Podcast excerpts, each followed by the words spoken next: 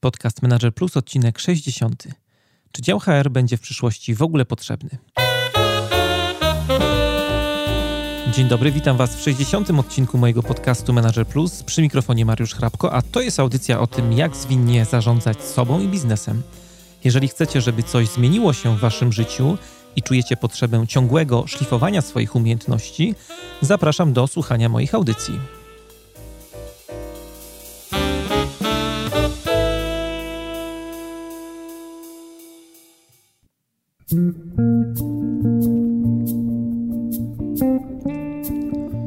Końcu przyszła wiosna. Kilka dni temu byłem w Gdańsku. Pracowałem ostro z zespołami, którym pomagałem wdrażać skrama w jednej z trójmiejskich firm. No a wieczorem po pracy włóczyłem się trochę po plaży.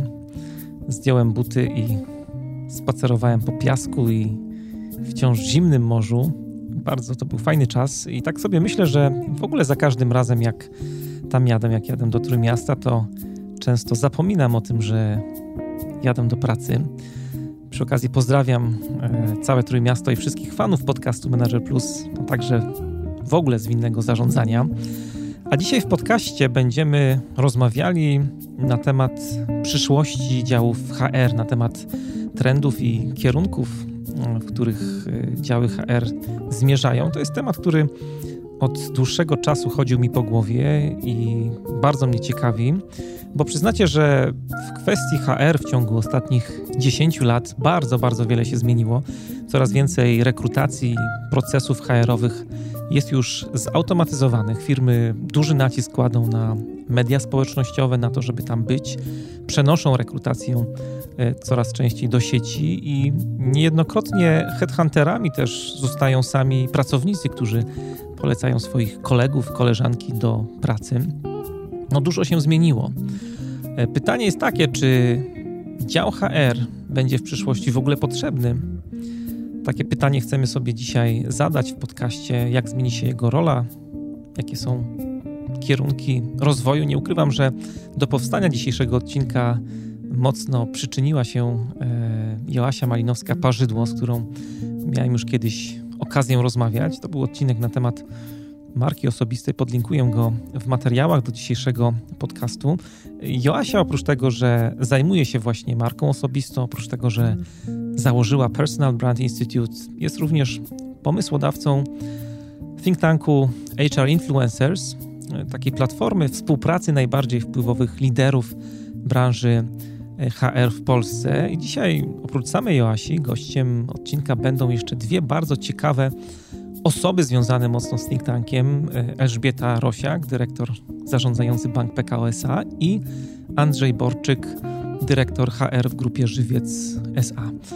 Bardzo Was zapraszam do wysłuchania tej rozmowy. Co prawda, dzisiaj nie ma żadnego konkursu. Konkursy już są pewnego rodzaju E, świecką tradycją w naszych podcastach, ale mimo to zachęcam do zostawiania pod odcinkiem e, komentarzy, refleksji.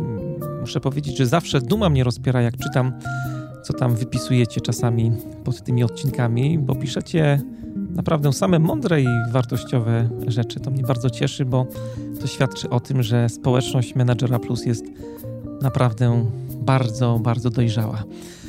A notatki do dzisiejszej audycji są do pobrania na stronie mariuszchrapko.com ukośnik 060. Zapraszam też do odwiedzenia i polubienia mojego fanpage'a, jeśli jeszcze tego nie zrobiliście, facebook.com ukośnik. E, no i dziękuję za wszystkie maile, które do mnie piszecie i te wszystkie motywacyjne kopniaki, które od Was dostaję, że audycja Wam się podoba, że Was zmienia, że się rozwijacie. E, będę robił wszystko, żeby było tak jak najdłużej. E, możecie mi też pomóc w propagowaniu e, podcastu Managera Plus dalej w świat. We wpisie do dzisiejszego odcinka zamieściłem link do podcastu Manager Plus w iTunes, gdzie możecie zostawić swoją sympatyczną ocenę w formie gwiazdek lub krótkiej recenzji. Ostatnio pojawiły się dwie nowe recenzje: Asia Sidelnikow albo Sidelnikow, nie wiem, która wersja jest poprawna, Brzozowska i Paweł Bliźniuk są autorami tych e, recenzji. Świetnie się słucha, szczególnie podczas dalekich podróży samochodem, pisze Paweł. Korzystając z okazji, pozdrawiam bardzo, bardzo mocno wszystkich kierowców i pasażerów, którzy słuchają e, mojej audycji w drodze. Szerokości od Menedżera Plus, a teraz już zapraszam Was do poradnikowa.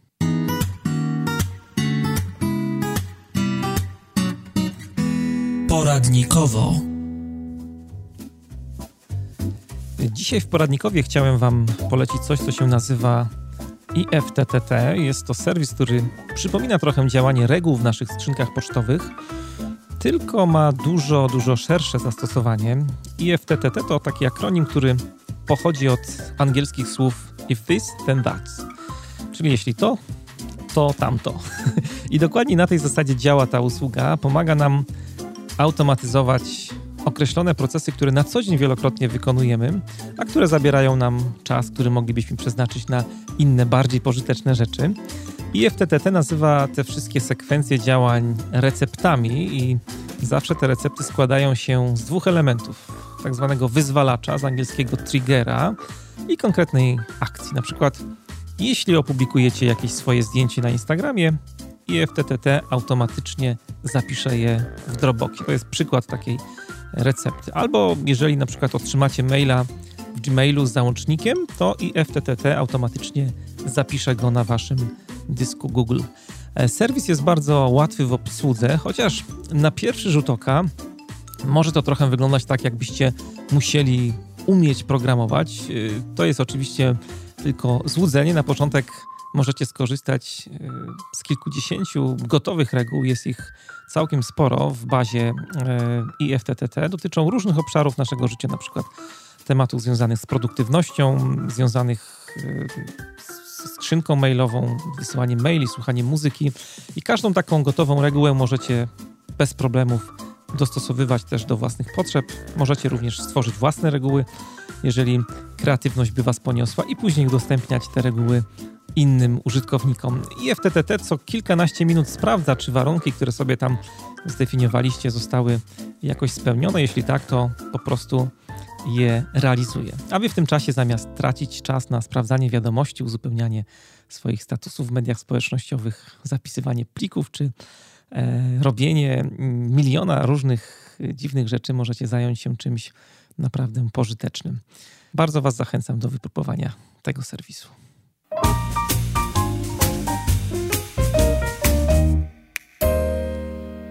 Rozmowa.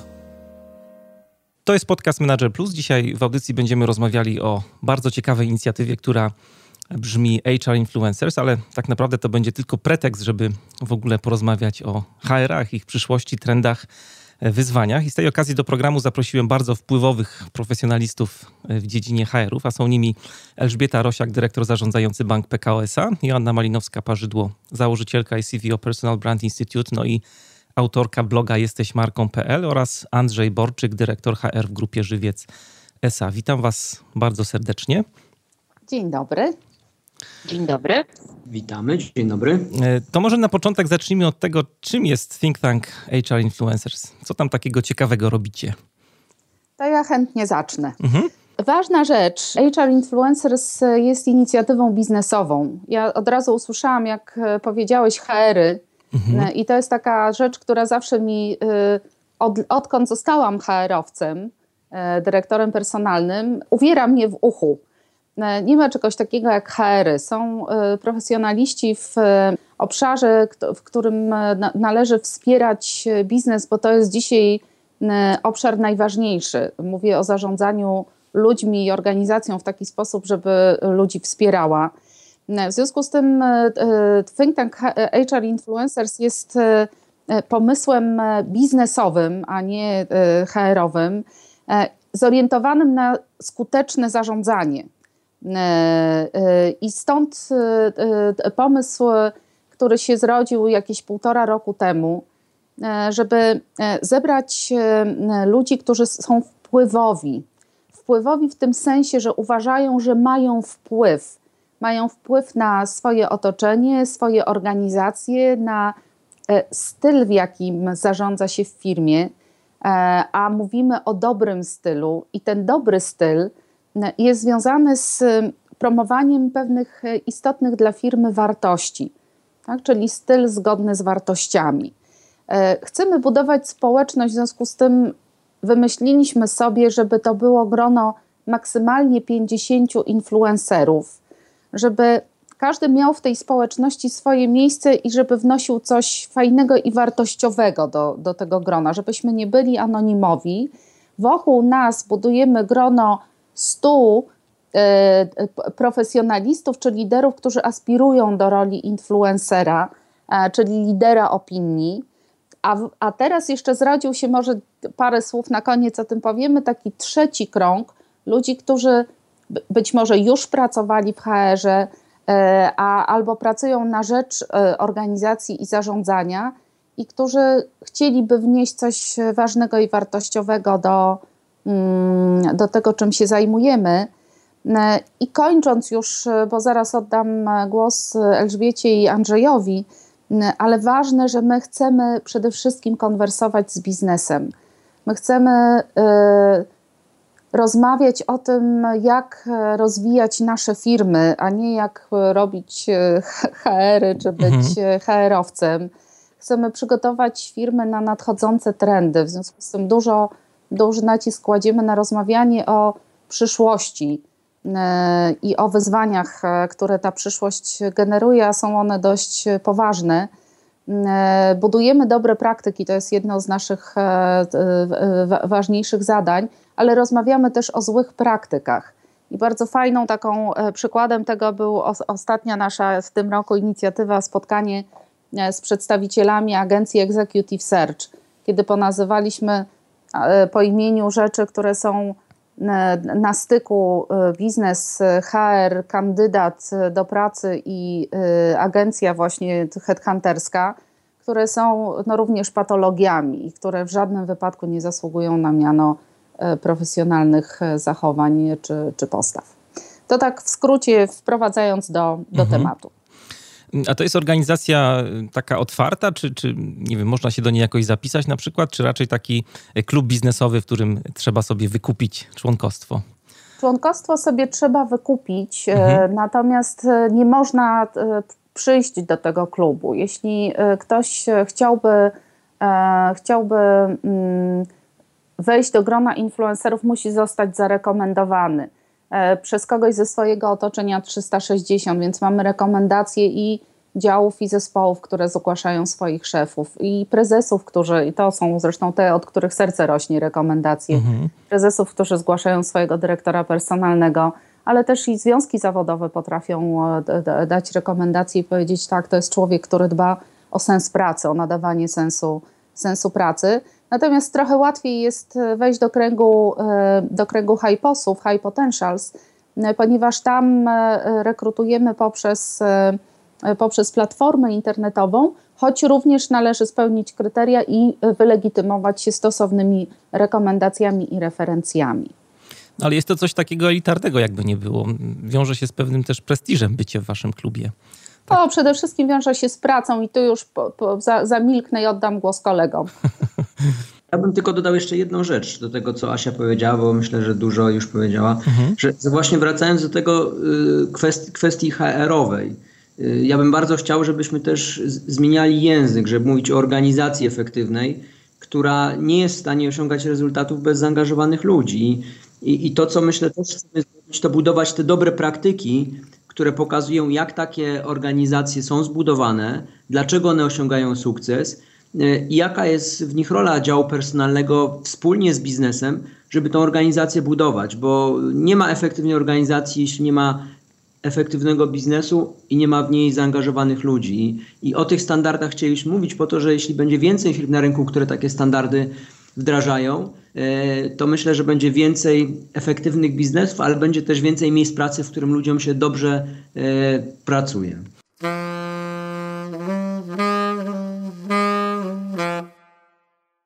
Jak było spotkanie inauguracyjne HR Influencers, to po tym spotkaniu e, ktoś z prasy powiedział, że zapanowała taka e, dobra aura wokół e, HR-ów. Chciałem trochę nawiązać do tego, o czym Andrzej przed chwilą mówiłeś, bo to, co, to, co właśnie prasa powiedziała na wasz temat, daje dużo do myślenia, bo, bo ta aura, zresztą też mówiliśmy o tym na początku dzisiaj, no najczęściej w naszych firmach jest, co tu dużo mówić, dość słaba. Przeszło już do historii takie prostackie powiedzenie Steve'a Jobsa, e, które powiedział do pewnej kobiety, jest pani tak głupia jak e, wszystkie HR-ówki. No ta kobieta, akurat jej to się opłaciło, bo Ona powiedziała, że nie życzy sobie, żeby używać takich stereotypów w kontekście właśnie pracy działów HR. No i Jobsowi spodobała się ta postawa i ta kobieta z nim później przez 17 lat współpracowała. No ale te stereotypy w mówieniu, o myśleniu w ogóle o HR-ach są i niektórzy mówią, tak jak przeglądałem trochę internet przed naszą rozmową, że HR-y to rekruterzy, inni mówią, że kawosze, zjadacze ciastek, biurokraci, którzy wymyślają różne procedury. Pytanie moje jest takie, co współczesne działy HR mogą zrobić, żeby e, budować taki rzeczywisty, no i też pozytywny wizerunek e, działu HR e, w firmie?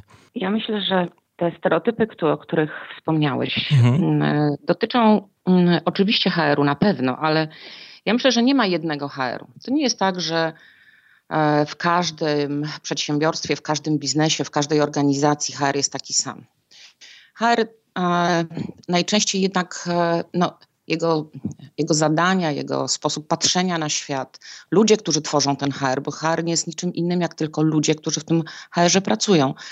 To jest bardzo zróżnicowane środowisko e, i w związku z powyższym myślę, że są i kawosze, ale prawdopodobnie też są i liderzy zmian, też są i innowatorzy, i ci, którzy patrzą do przodu, a nie do tyłu.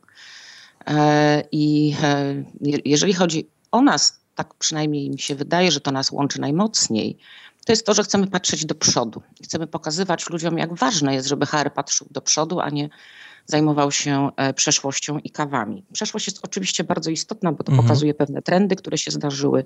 Przeszłość pokazuje nam e, pewne, e, pokazuje nam pewne dobre, złe praktyki, bo i takie, i takie są w naszych organizacjach, ale to, co jest istotne, to przyszłość. A dlaczego? Dlatego, że jak popatrzymy na to, co się dzieje teraz, to y, i odwołam się do tej przeszłości właśnie po to, żeby pokazać trend, mhm. no biznes zmienia się coraz szybciej. W zasadzie ostatnie dwadzieścia parę lat to jest y, mm, no, jedna wielka rewolucja, jedna wielka zmiana, jeżeli nie chcemy używać słowa rewolucja. Ten biznes biegnie do przodu szybciej niż e, kiedykolwiek w życiu każdej z organizacji. I oczywiście jedne biznesy biegną szybciej, drugie wolniej, bo to zależy od tego, na jakim rynku pracują, e, jakie produkty oferują, e, jak są zorganizowani. Ale coraz szybciej biegną i ci mali, i ci tacy, no nazwijmy to prości biznesowo, i ci bardziej skomplikowani organizacyjnie i biznesowo. I to pokazuje, jakie są wyzwania przed zarządzaniem ludźmi, czy to jest funkcja HR-owa? No nie do końca, tak? Ludźmi zarządza menedżer, ale ten HR musi, jeżeli ten HR jest tym wizjonerem przyszłości, wiedzieć, jak to zarządzanie ludźmi będzie się zmieniać, jak będzie zmieniał rynek, jak będzie się zmieniał ten biznes i czego możemy się spodziewać w przyszłości. Dlatego my, tak mi się wydaje, chcemy patrzeć ku przyszłości. No fajnie, że dotknęłaś tego tematu, bo trochę też ubiegłaś moje e, kolejne pytanie. No HR się zmienia, tak jak powiedziałaś. Jest to w pewnym sensie proces taki nieuchronny. E, no bo zmieniają się przedsiębiorstwa, zmienia się rynek. E, no jeszcze kilka czy kilkanaście lat temu te działy personalne pełniły funkcje takie typowo usługowe dla e, wewnętrznych klientów. No i dzisiaj coraz częściej występują w roli takich partnerów biznesowych dla zarządów, a no, dyrektorzy personalni wchodzą do najwyższego kierownictwa w firmach. Chciałem zapytać, po co w ogóle dzisiaj biznesowi właśnie taki strategiczny HR? Ja uważam, że to nie jest tylko kwestia dnia dzisiejszego, ale on zawsze był potrzebny bo, bo to jest kwestia pewnego dialogu, jakie są trendy zewnętrzne i w jaki sposób budować y, skuteczną organizację. Y, I tak jak powiedziałeś, często mówimy o HR-ze myśląc o rekrutacji, no i to też nie ma co ukrywać, to jest bardzo ważna część pracy działu HR, żeby w organizacji mieć takich ludzi z takimi umiejętnościami, z takimi wartościami, którzy są w stanie tę organizację y, przeprowadzić przez różne zmiany, budować jej sukces na kolejne lata. E, więc to, to też jest myślę bardzo ważne. Natomiast dzisiaj żyjemy w takich czasach, które mm, są bardzo szybkie. Dużo się zmienia. Mhm. E, nasze organizacje wyglądają zupełnie inaczej niż wyglądały kilka lat temu, e, a za 2-3 lata będą wyglądały jeszcze inaczej. I tak jak rozmawialiśmy wcześniej, no, co to jest skuteczna organizacja? To jest organizacja, która ma dobrą strategię biznesową, czyli rozumie, jak wygląda rynek i jak na nim wygrywać ma pod to poukładane procesy i ma później zatrudnionych ludzi, którzy mają odpowiednie właśnie kompetencje, zachowania wartości i, i wiedzą, jak tą strategię wyegzekwować. No i teraz, jeśli mówimy o, y, o oddziałach personalnych czy o organizacji, no to ciężko sobie wyobrazić tą, y, tą firmę, która ma sukces, nie ma tych dobrych ludzi. E, no i dlatego y, te działy są bardzo ważne, e, żeby zastanowić się, w jaki sposób zbudować strategię dotyczącą ludzi, aby ona była spójna ze strategią biznesową. E, I, I znowu ten biznes partnering to dla mnie staje się coraz bardziej takie wyświechtane słowo, bo to chodzi tak naprawdę o to, żeby częścią strategii biznesowej organizacji były elementy dotyczące właśnie ludzi. E, żeby sobie zadać pytanie, jakich przywódców chcemy mieć w organizacji, czy mamy zbudowaną sukcesję, jakie są dla nas kluczowe kompetencje nie tylko na dzisiaj, ale na przyszłość, czym jest y, potencjał w organizacji, e, jakich, jakie mamy zaangażowanie, czy je mierzymy, czy podejmiemy właściwe działania, żeby to zaangażowanie było w organizacji. Wiele jakby innych aspektów, które można badać y, w, dokładnie w taki sam sposób, jakie parametry biznesowe, jak udziały rynkowe, jak wyniki sprzedaży, I, I, od tego właśnie jakby jest ten dialog, myślę, o którym mówimy, e, i do tego jest konieczne partnerstwo, e, aby budować efektywną organizację. Mhm. I, I, myślę, że te organizacje, które tego nie robią, to jeśli nie mają tych problemów dzisiaj, to będą te problemy miały za chwilę, bo zdają sobie dokładnie sprawę z tego, że organizacja jest oparta o ludzi, o, o ich kompetencje i o to, w jaki sposób w stanie są tą organizację prowadzić do przodu E, i ją rozwijać, bo, bo, bo dzisiaj to, co jest jasne, że to, w jaki sposób osiągaliśmy sukcesy wczoraj, nie daje nam żadnej gwarancji na sukcesy mhm. na jutro. E, I to jest kwestia ludzi. To jest kwestia ludzi, innego myślenia, innego podchodzenia do problemów e, i szukania cały czas rozwiązań. A ja mogę jedną rzecz dodać. Pamiętam, jak miesiąc temu na scenie liderów biznesu Bożena Leśniewska z Orange, opowiadając swoją historię, powiedziała, że e, lider w czasie nadmiaru jest e, przewodnikiem. E, I ja myślę, że to jest też takie, jesteśmy na blogu jednak dla menedżerów i warto zacząć od strategii do detalu. Ja bym przypomniała, że czasy, w których konkurowaliśmy kapitałem finansów czy tylko marką, no bezpowrotnie minęły i dzisiaj w zasadzie każda dobrze zarządzana organizacja czy, czy zespół wie już, że e, naj, takim naj, najtrudniejszym e, czynnikiem konkurowania jest, jest, jest kapitał ludzi i organizacji. Ludzi, czyli to wszystko, co nam odejdzie z ludźmi, jak nie będziemy potrafili ich zatrzymać, i organizacji, czyli to wszystko, co czasem menedżerów uwiera po stronie aktywności ludzi z HR-u, czyli wszystkie te procedury, systemy bazy wiedzy, bazy danych, e, systemy ocen i tak dalej. Natomiast lider w okresie e, nadmiaru ma być przewodnikiem e, i żadna dziś dobrze zarządzana organizacja, w której nie ma tego dialogu, takiego codziennego spaceru ramię, ręka pod rękę lidera z szefem HR-u, no, będzie miała kłopoty w przyszłości. Nie, nie upora się z tym. E, bo, bo dziś liderzy przede wszystkim potrzebują wsparcia, żeby być e, kompetentnymi menedżerami, żeby rzeczywiście zarządzać w dobrym stylu i w, w sposób e, wspierający obietnice marki firmowej, ponieważ inaczej stają się sabotażystami biznesu. I to nie, nie, my dzisiaj już nie chcemy rozmawiać o tym, czy HR ma być biznes partnerem, czy strategicznym partnerem strategia personalna jest po prostu kawałkiem, najważniejszym elementem strategii firmowej.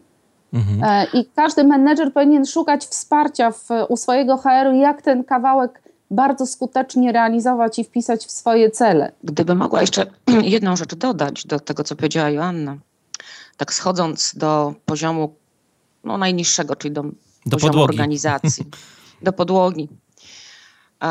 W niektórych organizacjach, w niektórych firmach koszty ludzkie to koszty ludzi, tak, koszty HR-owe tak zwane, tak, e, przypisane do, do HR-u, to są czasami i 60-70% kosztów danej organizacji.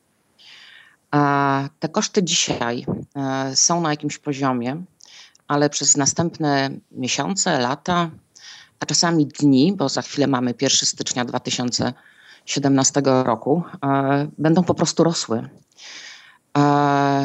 I to nie wynika z niczego innego, jak tylko właśnie z pewnych decyzji, zdarzeń, z rozwoju rynku, z zagrożeń demograficznych, które mamy, z decyzji politycznych, które są. E, w związku z powyższym, jeśli nie chcemy pochylać się i myśleć, e, jak zarządzać e, tą częścią budżetu firmy, tak, żeby właśnie nie tylko być efektywnym, ale również i budować te kwestie zaangażowania, budować kwestie innowacyjności zespołów, bo to też jest przecież przewaga konkurencyjna, tak. no to mamy poważny kłopot. E, w związku z powyższym, ja się całkowicie zgadzam z Janną, tu już nie ma mowy o tym, czy tam kar jest strategiczny, czy nie jest. No popatrzmy na nasze koszty, zobaczmy, e, ile musimy zainwestować w biznes, żeby on się rozwijał i zobaczmy, jak, ten, jak te inwestycje przeprowadzić najbardziej efektywnie, z poszanowaniem tak naprawdę tych wszystkich zasobów, które firma ma i musi, i musi utrzymywać. A ludzie, no ludzie są tutaj chyba jednak no, bezwzględnie najważniejsi. No chyba, że przejdziemy na e, technologię maszyn, ale tam zawsze gdzieś za tym będzie też i człowiek. Tak, za Siri zawsze stoi, e, jak mówią w biznesach technologicznych, czynnik białkowy, czyli człowiek. Że właśnie też jest bardzo ważne, żeby, bo tak jak Ela powiedziałaś, to jest procent budżetu, ale żeby nie traktować ludzi jako jako zasób, ale jako wartość. I, mm-hmm. i zastanowić się, jak z tej wartości, która jest w firmie, e, możemy osiągnąć jak najwięcej. Bo, bo są faktycznie takie organizacje jak w nowych technologiach, gdzie ten koszt ludzi to jest nawet 90% organizacji. One tylko tak naprawdę bazują na tym, co człowiek jest w stanie zrobić. E, I myślę, że dochodzimy do tego, e, że produkty się kopiuje coraz szybciej, innowacje są coraz krótsze i to obserwujemy na rynku. Więc to, co wnosi tą wartość, to jest właśnie człowiek, to w jaki sposób działa, w jaki sposób jest w stanie wpaść na nowe rozwiązanie, nowy pomysł, inny sposób działania i skutecznie go wdrożyć. I, to ludzie naprawdę zaczynają budować coraz większą przewagę konkurencyjną na rynku. A ja do tego bym dodała tylko jedną rzecz, że y, sam człowiek się nie obroni. Znaczy, nawet najlepiej zrekrutowany y, profesjonalista, który ma pożądane postawy, który myśli tak, jakbyśmy chcieli, żeby myślał, bo E, e, innowacje zrobi nam taki, który jednak buduje mosty do innych ludzi, a nie uważa, że świat jest nieżyczliwy i tak się nic nie da zrobić w tej firmie. Mhm. Ten człowiek musi funkcjonować w dobrym e, środowisku i otoczeniu pracy. Musi mieć w dzisiejszych czasach bardzo elastycznego mentalnie lidera, który jest w ogóle gotów a oddać władzę, b oddać decyzyjność. Agile to jest po prostu przekazanie kawałka władzy w dół do zespołów E, który e, tworzy e, taką kulturę komunikacji, w której ludzie czują się szanowani, zaangażowani, czują się współtwórcami swoich pomysłów, a nie pracują w firmie, w której szef ma markę po prostu główny złodziej pomysłów własnego zespołu i tak dalej, i tak dalej. Ja myślę, że jedną z najważniejszych, jednym z najważniejszych zadań profesjonalistów od HR-u jest wybieganie w przyszłość, tam gdzie organizacja siłą rzeczy jest zorientowana tu i teraz. Tak? Takie zarządzanie przez ad hoc, gdzie ludzie gnają, bo muszą zrealizować budżet, e, powinno mieć partnera mądrego, który potrafi jeszcze do, doskonale liczyć i przeliczać tak zwane miękkie, które są dziś najtwardsze rzeczy związane z zarządzaniem ludźmi, ale takiego partnera, który mówi: Słuchajcie, ta przyszłość za rok, za dwa wygląda zupełnie inaczej. I pamiętajcie, że waszym głównym zadaniem, drodzy menedżerowie, jest dzisiaj budować właściwą, odpowiednią dla naszego biznesu i wspierającą naszą strategię kulturę organizacyjną, bo ta kultura zje każdą strategię na śniadanie, a ja jeszcze do tego ostatnio mówię, że na podwieczorek nasyci się reputacją nie tylko firmy, ale każdego menedżera. Tak, i pożre ją w całości, jeśli menedżer nie będzie przygotowany, żeby w tych nowych warunkach szybkich zmian i wyzwań się e, e, mądrze poruszać. To wszystko, o czym mówicie, to gdzieś tam koniec końców, to co Jasiu teraz powiedziałaś, dotyka, już użyłaś słowa mentalności e, jednak liderów.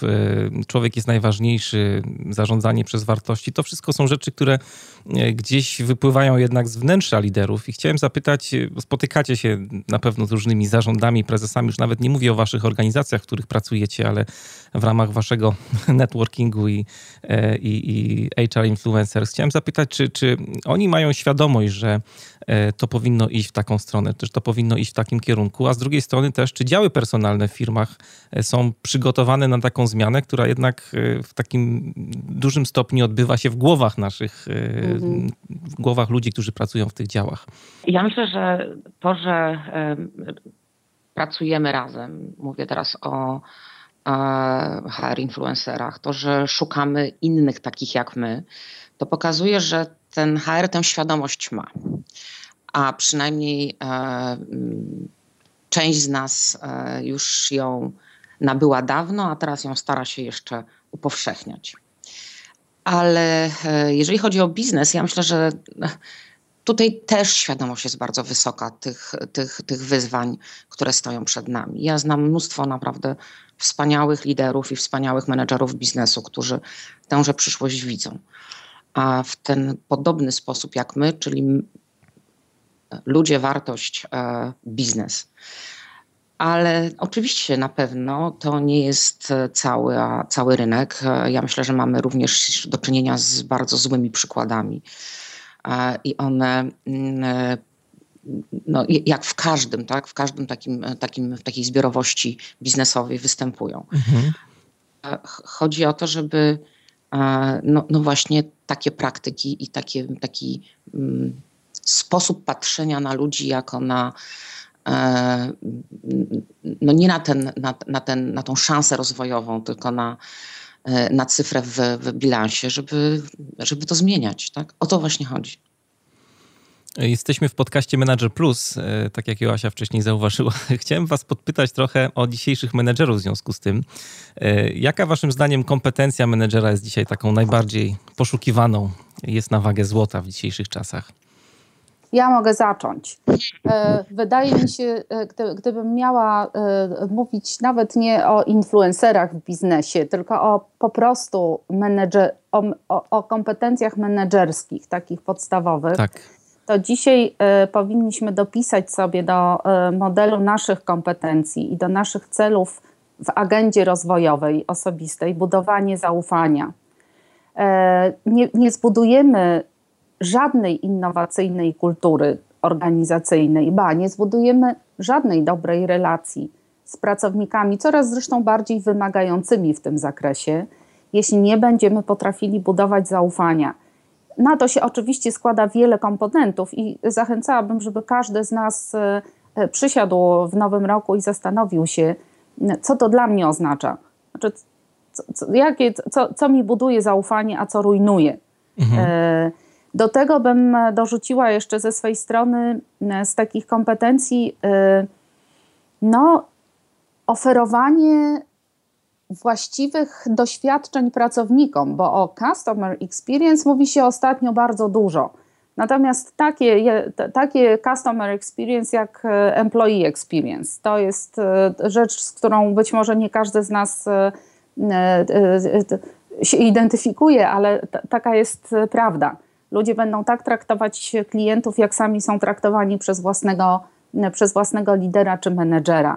W związku z tym to jest druga ważna rzecz, na, na ile każdy z nas jako menedżer, przełożony szef jest świadom tego, czy oferowane przez niego pracownikom doświadczenia w codziennych kontaktach e, z poziomu i rozmów o strategii, i codziennych kontaktów dotyczących e, pracy są y, y, w sumie dają rzeczywiście y, doświadczenia, które pozwalają firmę rozwijać, które budują zaangażowanie po stronie ludzi.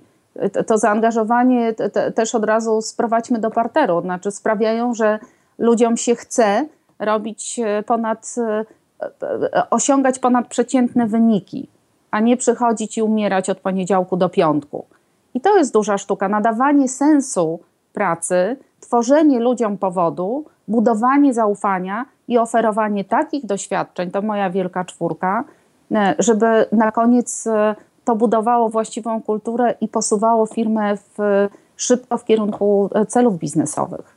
Dodam do tego jeszcze jedną rzecz, może trochę przyziemną i nie wiem jak do końca tutaj pasuje do kompetencji mhm. menedżerskich, ale napisała się Joasi na blogu HR Influencers e, taki wpis, który bardzo przykuł moją uwagę i chętnie go podlinkuję też w materiałach do tej audycji. Lider HR z Kinderstubą.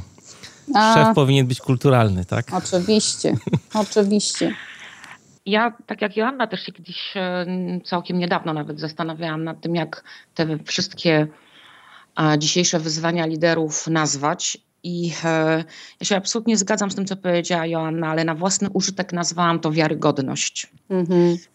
E, po prostu lider musi być dzisiaj wiarygodny, taki, który no nie ma trzech twarzy, nie ma trzech sposobów komunikacji, buduje relacje codziennie, taką ciężką, uporczywą pracą, ale taką, która właśnie buduje tęże wiarygodność. Bo za takim liderem dzisiaj ludzie pójdą i takiemu będą ufać i takiemu będą powierzać e, tę część swojego życia, którą spędzają w pracy. Mhm. E, jeżeli ta wiarygodność nie jest e, właściwa, nie jest na właściwym poziomie, E, to wszystkie te czynniki związane z zaangażowaniem, motywacją, z budowaniem relacji, z innowacyjnością i kreatywnością, one po prostu stają się, znaczy po prostu przestają istnieć w krótkim czasie, bo, bo, bo, bo ta wiarygodność po prostu nas buduje. Więc myślę, że to jest dzisiaj dla mnie taka najważniejsza kompetencja menedżerska. Mhm. Andrzeju, coś chciałeś dodać? Tak, no ja myślę, że dzisiaj dużą sztuką y, jest to, żeby umieć ludzi zebrać pewną drogę. E, na, y, I Asia mówiła o nadaniu y, sensu i ja bardzo głęboko w to wierzę, że każdy lider powinien jakby nadać sens temu, co się robi na co dzień. E, I oczywiście, żeby nadawać ten sens, to musi być spójny sam ze sobą. E, I jak miał wymienić takie trzy rzeczy, to właśnie jedno to jest jakby nadanie tego sensu, który jest lider w stanie upraszczać w dzisiejszych e, czasach, czyli robić rzeczy w sposób prosty, oczywisty i klarowny e, dla siebie, ale też dla otoczenia. Po drugie, wnosić dobrą energię, która przekłada się na budowanie zaangażowania. Taką pozytywną energię, która sprawia, że ludziom chce się przychodzić do pracy, chce się sięgać po więcej.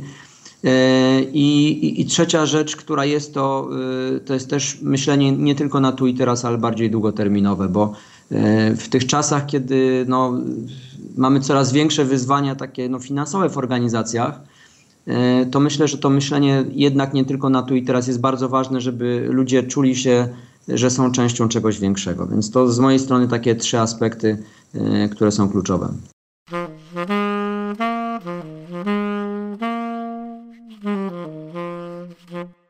Chciałem zapytać jeszcze o takie rzeczy związane z trendami e, w prowadzeniu biznesu. Jakie trendy będą wpływać na sposób e, zarządzania biznesem, Waszym zdaniem, w najbliższych latach? Mm, myślę, że e, w takich trzech grupach te trendy się lokują i już trochę o tym mówiliśmy.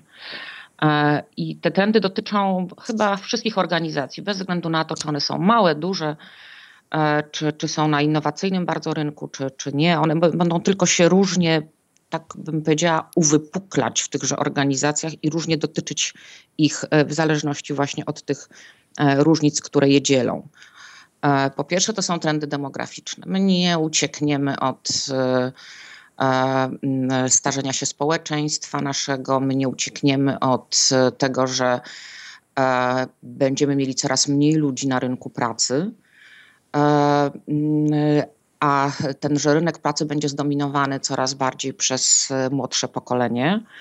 E, będziemy się e, mierzyć z zatrzymaniem osób, które będą chciały przejść na emeryturę, w szczególności tych osób, które mają jakieś kwalifikacje specjalistyczne, bo specjalistów, szczególnie technicznych, tutaj będzie nam coraz bardziej brakować.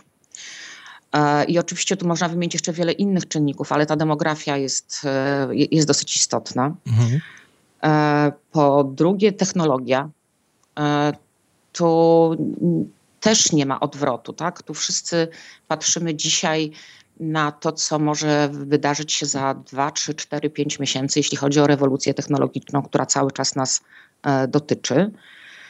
No i oczywiście ja to nazywam taką trzecią grupą, nazywam to wyzwania polityczne, ale e, to nie chodzi o polityków, to chodzi o to, co się dzieje w ogóle w świecie, tak? My żyjemy na skraju różnych wojen.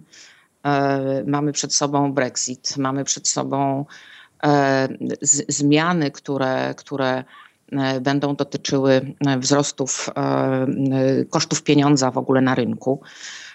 I, I, myślę, że to wszystko w takim jednym worku no, też jest takim poważnym wyzwaniem dla HR-u, nie dla biznesu tylko. Poza tym, co powiedziała Ela, myślę, że dodałbym nowe technologie, bo dzisiaj firmy, które nie są w stanie skorzystać z nowych technologii i, i zbudować z tego pewnej przewagi konkurencyjnej, no niestety nie będą w stanie długoterminowo funkcjonować na rynku. Więc y, to, co dookoła nas się dzieje, to jest jakby jedno, czyli makroekonomiczne, polityczne, trendy demograficzne, y, bo one się dzieją, tak? I, i na to no, mamy zdecydowanie mniejszy wpływ. Natomiast to, na co mamy wpływ, to jest to, w jaki sposób jesteśmy w stanie używać y, nowych technologii w, w dzisiejszym świecie. Tak? I tu możemy mówić o kilku trendach. Możemy mówić o tym trendzie rozwiązań socjalnych, o, o big data, i o mobility na przykład. I, I, to widać, jak bardzo to wpływa na zmianę wielu biznesów. One się stają zupełnie inne. No, a prawda jest taka, patrząc nawet na to, co się dzieje w Stanach, że to jest właśnie też taki trend, który musimy umieć zaadresować w, w organizacjach. I jeszcze jeden trend, który myślę, że jest, to jest to, że jeśli kiedyś tam 15 lat temu firmy konsultingowe rozpoczęły dyskusję o temat jakiejś wojny o talenty, to myślę, że my dziś, poprzez to, że świat staje się faktycznie globalny i łatwo się jest przemieszczać, e, to my dopiero wchodzimy w, w tą taką prawdziwą wojnę o talenty e, i o to, że tego faktycznie e, dobrego pracownika, ponadprzeciętnego, będzie coraz trudniej znaleźć, zwłaszcza w branżach takich jak branże właśnie inżynieryjno-technologiczne. Także to z mojej perspektywy są takie trendy, na które na pewno musimy zwrócić uwagę i one będą miały wpływ na, na każdą organizację. Mhm. To ja bym tutaj jeszcze dorzuciła taką perspektywę, która się ostatnio nawet pojawiła w przypadku naszych rozmów o e, chociażby shared services. A my dzisiaj tę wojnę o talenty, choć ja jak wiecie nie lubię słowa wojna, więc wolę ludzi jakoś przyciągać i Y, nazwać to, tę kompetencję, nie wiem, ustawianiem magnesu, który przyciągnie nam właściwych ludzi, ale my tę wojnę toczymy już na rynku globalnym i wielu z menedżerów i wielu z HR-owców nie zdaje sobie z tego sprawy, e, że chociażby zupełnie inaczej ustawiamy sobie nasze własne e, benchmarki. Do tej pory mogliśmy patrzeć w raporty, nie wiem, chociażby płacowe, sięgając do, daj Boże, raportu ogólnopolskiego albo europejskiego. A dzisiaj, nawet patrząc właśnie przez pryzmatowych shared services, naszym głównym konkurentem może być dyrektor personalny i dyrektor zarządzający w Indiach. I to jest ciekawe zjawisko. Tu się trzeba natychmiast do tego przygotowywać. Znaczy, to już nie jest takie rozmawianie o przyjemnym zarządzaniu międzykulturowym, a jak to się różnią te kultury. Nie, to jest rzeczywiście dziś być albo nie być, jeśli chodzi o kluczowe stanowiska, gdzie możemy utracić albo pozyskać kompetentnego człowieka z całego świata. E, I w zasadzie nie będziemy nawet zwracać uwagi, jakiej on jest narodowości. To jest ciekawe. Druga, druga rzecz, którą bym dodała, to agile, który się ciągle przewija przez e, agendy różnych firm. No właśnie. Który, który nie jest żadnym, e, przepraszam, ale wynalazkiem, modą czy projektem. Agile to jest zbudowanie kultury, elastycznej kultury myślenia i kultury, w którą wpisane jest zaufanie, bo tylko w przypadku takiej kultury pracy ludzie są w ogóle gotowi podejmować a ryzyko, skracać procesy, przejmować odpowiedzialność za podejmowane decyzje. Agile, ja wczoraj miałam bardzo fajną rozmowę z e, e, prezeską zarządzającą Digital Bankiem w Singapurze. I ona mi opowiadała, jak oni e, rozwijali i wdrażali agile, ale agile polega na tym, żeby po prostu ustalić, że mamy dwa tygodnie na wdrożenie nowej technologii i teraz sprawdzimy, jak cała organizacja się dostosuje do tych dwóch tygodni. To jest agile, a nie debatowanie, będziemy teraz wdrażać sobie agile i hej, cała kadra menedżerska e, cieszy się i opowiada o agile, ale nikt nie jest gotów zmienić od jutra swojej postawy i sposobu pracy. Mhm. E, I to jest dla mnie trend, który, którego e, nie można zlekceważyć, ale nie jako agile, tylko o to, że my będziemy zmuszeni przez konkurencję e, i sposób tempo pracy do wprowadzania zmian, chociażby w tych wdrażanych przez lata systemach informatycznych i innych wspomagających zarządzanie, które jak się wdrażało przez pięć lat, to teraz nikt nie chce wziąć na siebie odpowiedzialności za powiedzenie: Słuchajcie, ten system jest już przestarzały. Tak, ponieśliśmy duże koszty związane z jego wdrażaniem, ale od jutra musimy zastosować jakiś inny, lekki i zwinny, bo to nas ogranicza. Nie jesteśmy w stanie, nie wiem, dokonać zmian w prostej strukturze organizacyjnej, już nie mówiąc o przestawieniu się na jakieś zespoły wirtualne. I to gadać o tym, i to jest chyba też co, to, co nas e, różni, e, te, ten cały think tank e, HR Influencers od być może innych jakichś tam klubowych inicjatyw. My jesteśmy praktykami biznesu. Każdy z nas, jak popatrzyliśmy na profile influencerów, przyszedł do tego HR-u z jakiegoś miejsca biznesowego. Nikt z nas, bo w naszych czasach, jak e, e, kształtowały się nasze ścieżki e, zawodowe, nie było wtedy HR-u. Każdy z nas pochodzi ze sprzedaży, z komunikacji, z marketingu, ma przedziwne, jak sobie opowiadaliśmy ostatnio, wykształcenie, które zresztą bardzo nas wspiera też w takim myśleniu o tym, ale my jesteśmy praktykami biznesu. I interesuje nas nie gadanie o trendach, tylko szybkie przygotowywanie siebie, kadry menedżerskiej i naszych zarządów do tego, żeby jak, jak najmniejszym kosztem ludzkim i finansowym e, po prostu przygotowywać e, firmę do, do faktu, że te, że te trendy staną się po prostu ciałem mhm. E, i będą naszą rzeczywistością, w której przyjdzie nam funkcjonować. A propos Agile'a, dobrze, że wywołałaś ten temat, bo mam jeszcze takie jedno pytanie na koniec e, dotyczące trendów też, e, które zawsze chciałem zadać, ale nigdy jakoś nie miałem tylu speców od e, tematów HR-owych w studiu i, w trakcie audycji. Pytanie jest bardzo przewrotne. Czy HR-y w przyszłości będą w ogóle potrzebne? Pytanie jest przewrotne, ale już wyjaśniam o co chodzi. Bo Agile, tak jak powiedziałaś Joasiu, to jest coś, co nie jest jakoś tam kwestiach wartości bardzo odkrywcza, czy, czy, czy mentalności. E, natomiast pojawia się temat, którym jest już coraz bardziej dyskutowany też wśród menedżerów, mianowicie organizacje turkusowe. Organizacje, w których hmm. są firmy, są to takie firmy, w których nie ma szefów, ludzie pracują w zespołach 20-30 osobowych, takich zespołach, które w zasadzie mają totalną autonomię, jeśli chodzi o organizację pracy, także o kwestie rekrutowania ludzi, czy chociażby, nie wiem, przyznawania sobie premii, czy właśnie w kontekście takich firm taka instytucja jak e, HR będzie e, w ogóle w przyszłości potrzebna. Ciekaw jestem, e, czy w ogóle w waszym klubie na ten temat się dyskutuje i, i rozmawiacie o tym.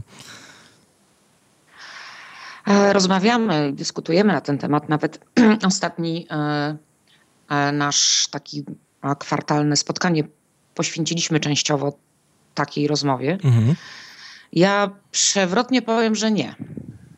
HR, który dzisiaj znamy, nie będzie potrzebny w jakiejś krótkiej nawet moim zdaniem przyszłości. Oczywiście niektóre funkcje, które HR realizuje w żadnym zespole, nawet wirtualnym i nawet za przeproszeniem jakoś bardzo zarządzanym zdalnie i z daleka, chociaż to jest kolejny trend, który e, oczywiście jest oczywiście istotny. E, y, tak, tak czy inaczej, niektóre funkcje HR-owe na pewno nie zaginą. Dlaczego? Dlatego, że one są e, funkcjami związanymi z rozwojem ludzi, z e, zarządzaniem relacjami, z e, w ogóle zarządzaniem zespołami. Tak? Dlatego, że oczywiście możemy sobie założyć, że te zespoły będą same decydowały, ale w jakimś za, zakresie tę autonomię będą uzyskiwać w jakichś procesach jednak. W związku z powyższym myślę, że HR w dzisiejszym kształcie na pewno nie ostanie się w, we wszystkich organizacjach, ale w niektórych na pewno tak, a w tych, w których się nie ostanie, e, bo e, nie, nie będzie na niego przestrzeni i miejsca z uwagi na sposób działania właśnie tych organizacji, na pewno pewne funkcje zostaną. A, tę funkcję, a ta funkcja, która będzie bardzo istotna, to jest właśnie to myślenie ku przyszłości i budowanie E, rozwoju zespołów, bo to e, jest funkcja HR-owa, która, która będzie w każdej organizacji, moim zdaniem, w wiele lat jeszcze funkcjonowała. Czy tę funkcję mhm. będzie pełnił HR-owiec w takim rozumieniu e, dzisiejszym. Czy coach zespołu na przykład. Czy coach zespołu, czy mentor, czy, czy, czy, czy właśnie lider i przywódca, który będzie łączył linię, taką linię HR-ową z biznesową. Zobaczymy. Ale myślę, że to jest taka przyszłość, która w wielu organizacjach HR czeka. Tak? One będą prawdopodobnie ewoluowały w kierunku e, zarządzania relacjami i, i coachowania e, czy, czy mentorowania, a niekoniecznie już e, budowania takich funkcji, jak dzisiaj je widzimy. Mhm. Ja bardzo się od razu tutaj ucieszyłam, przepraszam, jak usłyszałam pytanie, bo to, to woda na mój młyn.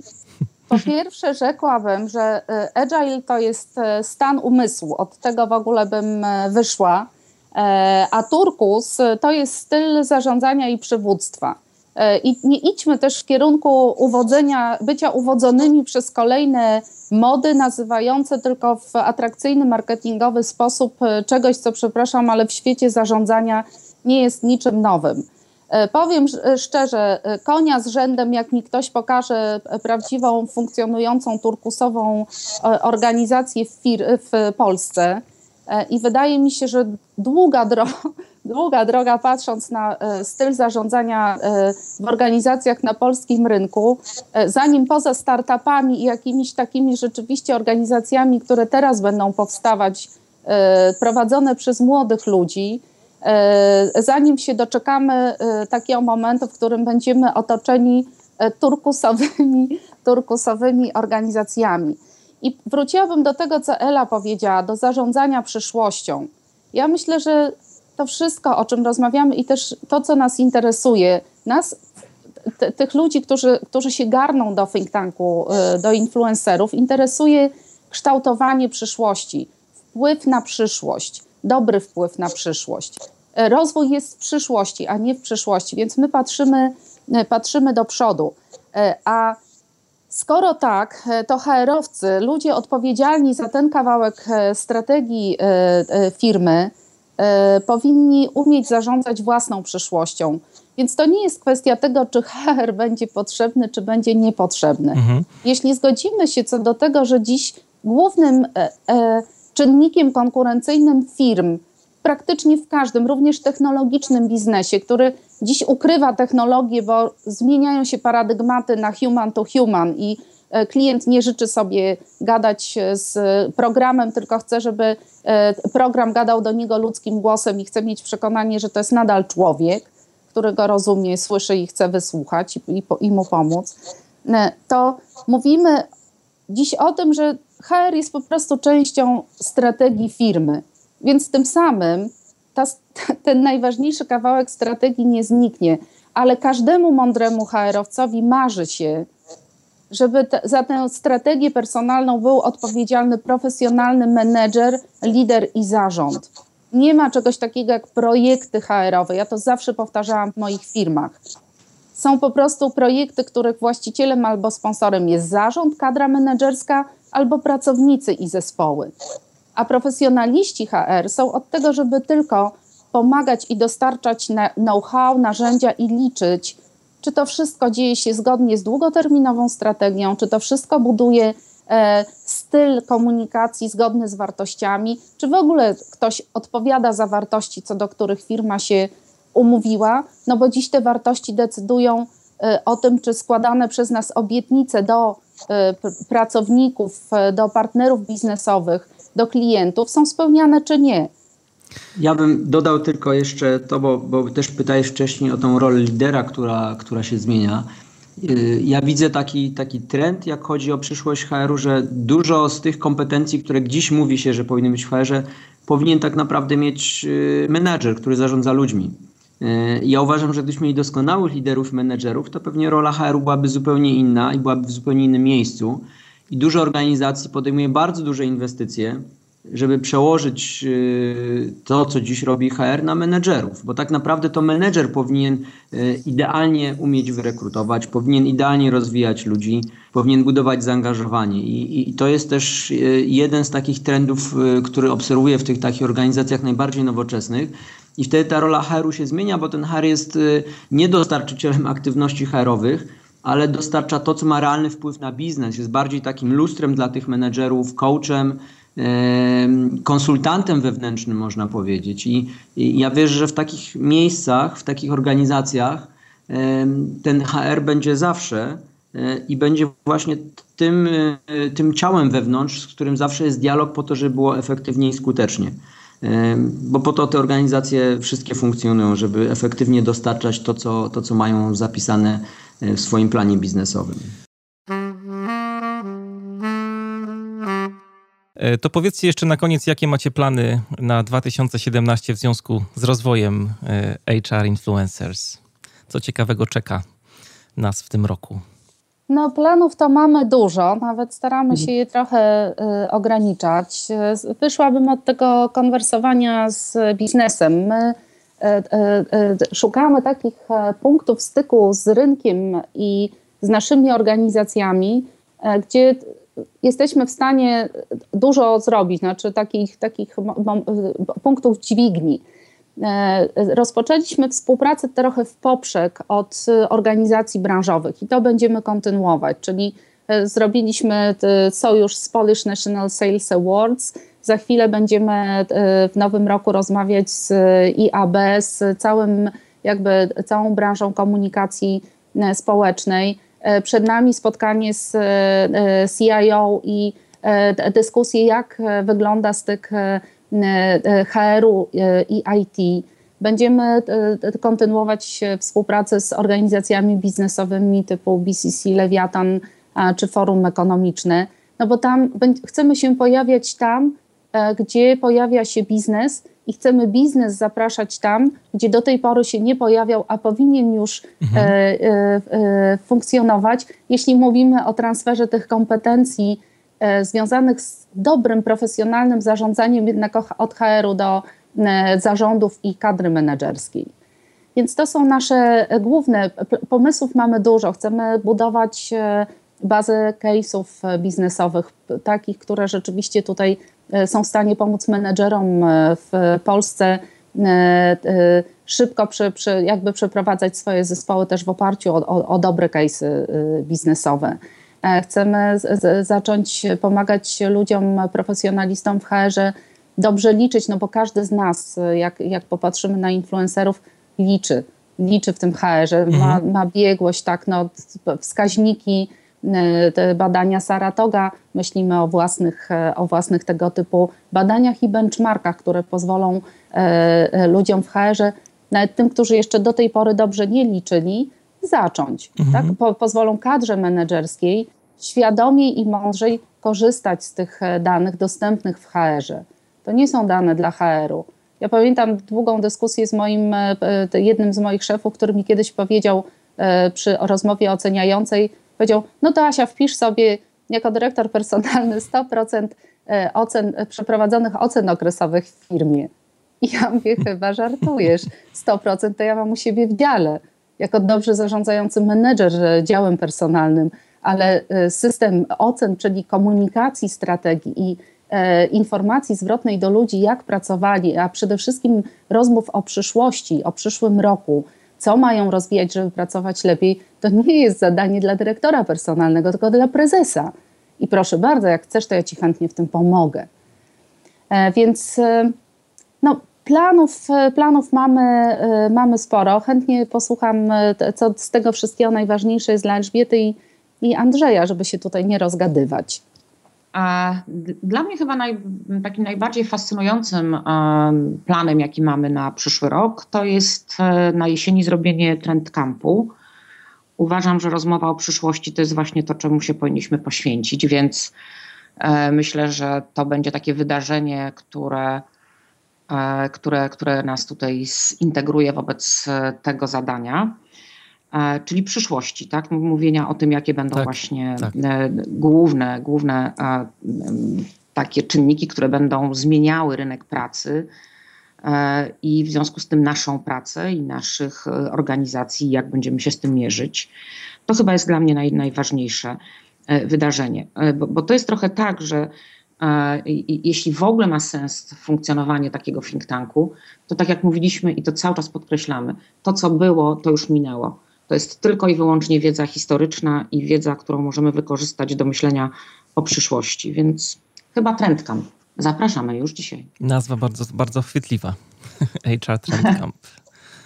No ja, ja bym dodał pewnie tutaj, bo Asia dużo mówiła, teraz jakby trendcam się pojawił. Ja myślę, że musimy szukać realnego sposobu wpływu na, na środowisko. Z jednej strony na, na biznes, ale z drugiej strony na to osoby, które dzisiaj są w HR-ze bądź w przyszłości chcą być w HR-ze i chcą budować organizacje i doskonałych liderów wokół siebie.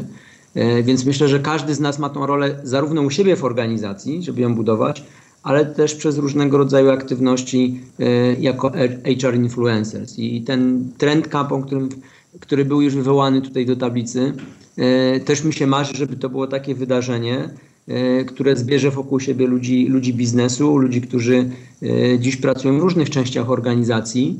E, I będzie czymś takim, co spowoduje, że, że faktycznie ta agenda dotycząca ludzi, efektywności organizacji nabierze trochę innego wymiaru. Gdzie, tak jak Asia powiedziała, nie ma dyskusji o organizacji bez ludzi i bez aktywności, które są nie po stronie HR-u i HR je przynosi, tylko który wdraża biznes, bo wierzy, że one służą temu, aby organizacja była skuteczna i efektywna. Także ja też jako, jak miałbym wybrać, to stawiam na Trendcamp, ale też na nasze indywidualne działania wokół nas. To ja bym jeszcze dorzuciła e, kontynuację naszego programu mentoringowego. My, to, to grono influencerów e, wzięło pod swoje skrzydła e, ludzi z High Potentials, Natomiast, e, co jest e, ważne i o tym nie zapominajmy, e, nasi high potentials, wchodząc do think tanku, mają jedno, jedną z ich wyzwań i warunków bycia w think tanku jest wzięcie pod swoje skrzydła albo kogoś bardzo świeżego w branży zarządzania ludźmi, czyli jakiegoś debiutującego HR-owca, albo swojego menedżera z organizacji. E, I wydaje mi się, że to jest też bardzo ważna rzecz, żebyśmy my e, być może też się w przyszłości, jeśli e, znajdziemy przestrzeń, ale otworzymy w tym obszarze też na współpracę z biznesem. Być może docelowo za rok czy za dwa w programie mentoringowym weźmiemy pod nasze influencerskie skrzydła kadrę menedżerską i zarządy albo w drugą stronę. Będziemy się wymieniać w ramach jakiegoś programu intermentoringowego e, również e, z prezesami, bo dla mnie jednak ten styk jest e, ogromnie, ogromnie ważny. Ten mówienie jednym głosem i daj Boże ludzkim, biznesowym głosem o zarządzaniu po stronie zarówno kadry zarządzającej każdego szczebla, zwłaszcza tego naj, naj, najważniejszego, czyli kadry operacyjnej, tej najniższego szczebla. To jest krwio, tam się dzieje biznes. Na tym, na tym szczeblu na styku e, szef operacyjny i człowiek, który przychodzi, przychodzi do pracy. Więc dorzuciłabym właśnie jeszcze nacisk na, na nasz e, program mentoringowy. Na koniec e, mam jeszcze apel do właśnie, apel do e, menedżerów i liderów. Słuchajcie, w zasadzie każdy z nas może mieć wpływ na jakość biznesu, jakość relacji, ale też jakość HR-u. I ta jakość HR-u w waszej firmie zależy bardzo często od waszej gotowości do wejścia w rozmowy ze, swoim, ze swoimi ludźmi z HR-u. Związku z tym, jeśli macie fajnego HR-owca, e, to zachęćcie go albo zgłoście go po prostu do nas. Tak, można przysłać, e, przysłać maila i powiedzieć: Mam tutaj, daję rekomendację mojemu, mojemu szefowi albo liderowi HR.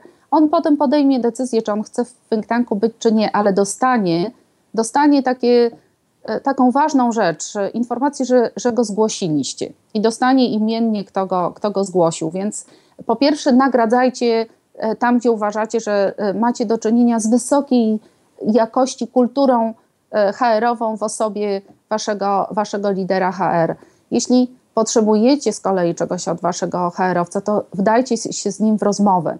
Ludzie nie wróżki, nie domyślą się i HR też przy całej swojej tam umiejętności komunikacji, daj Boże wysokiej, nie, nie może się czasem domyślić tego, czego wam potrzeba. Więc bądźcie takim influencerem w biznesie, budujcie wpływ nie tylko na wasz biznes i wasz zespół, ale też na wasz HR. Konwersujcie, wdajcie się, wdajcie się w dialog, rozmawiajcie po prostu z tymi waszymi HR-owcami, czego wam potrzeba. Mówcie prostym, biznesowym głosem, tak? Czego potrzebujecie, czego się boicie, z czym się zmagacie, jakich kompetencji Wam brakuje, tak? jak, jak chcecie się rozwijać, żeby móc rozwijać Waszych, waszych ludzi. To taki, taki apel o rozmowę. Tak? Dla nas ta rozmowa, ten, te, te, te, cała ta rzecz rozmowy i to w rozmowie o wartościach również w biznesie jest ważny. Jeśli będziecie się zastanawiać, czy wasz człowiek w HR-ze to jest taki, który, którego warto zgłosić, to nie powiedzieliśmy tego, ale to jest rzecz ważna i też bym ją e, na koniec podkreśliła. Dla nas to zarządzanie przez wartości, e, które są wpisane w taki nasz lead biznes ludzie wartości, nie jest e, pustym gadaniem. To uważamy w dzisiejszych czasach za jedno z kluczowych wyzwań wpisywanie rzeczywiście wartości w kulturę i ci, którzy przystępują do think tanku, który nie jest klubem e, prestiżowym. To nie, nie, nie po to powstał think tank. To jest rzeczywiście miejsce e, ludzi, dla ludzi, którzy mają kawałek w sobie misjonarza i chcą się też dzielić i znajdą czas na dzielenie się. My podzielamy kilka wspólnych wartości. I to jest też, e, pokazuje profil kogoś takiego. Dla nas jest bardzo ważna współpraca i dzielenie się. Ogromny nacisk kładziemy na jakość relacji, na zaufanie i szukamy też ludzi autentycznych, autentycznych, którzy są sobą, znają siebie, samoświadomych, odpowiedzialnie się komunikujących i komunikujących również szacunek. Więc jeśli macie w swoim otoczeniu takiego HR-owca, to poprosimy od razu o zgłoszenie go i rekomendacje do influencerów. A Was też zachęcam, żebyście pomyśleli sobie, co jest dla Was najważniejsze w pracy, jak jesteście kadrą menedżerską i wpisani te wartości na co dzień oferowali je Waszym pracownikom. To takie moje życzenie na nowy rok dla każdego menedżera. Y, to jest podcast Manager Plus. Dzisiaj moim i waszymi gośćmi byli Elżbieta Rosiak, dyrektor zarządzający Bank PKO SA, Joanna Malinowska-Parzydło, założycielka i CVO Personal Brand Institute oraz autorka bloga jesteśmarką.pl oraz Andrzej Borczyk, dyrektor HR w grupie Żywiec SA. Bardzo wam dziękuję za ciekawą, inspirującą rozmowę. Dziękujemy bardzo. Bardzo Dziękuję bardzo. Dziękuję serdecznie.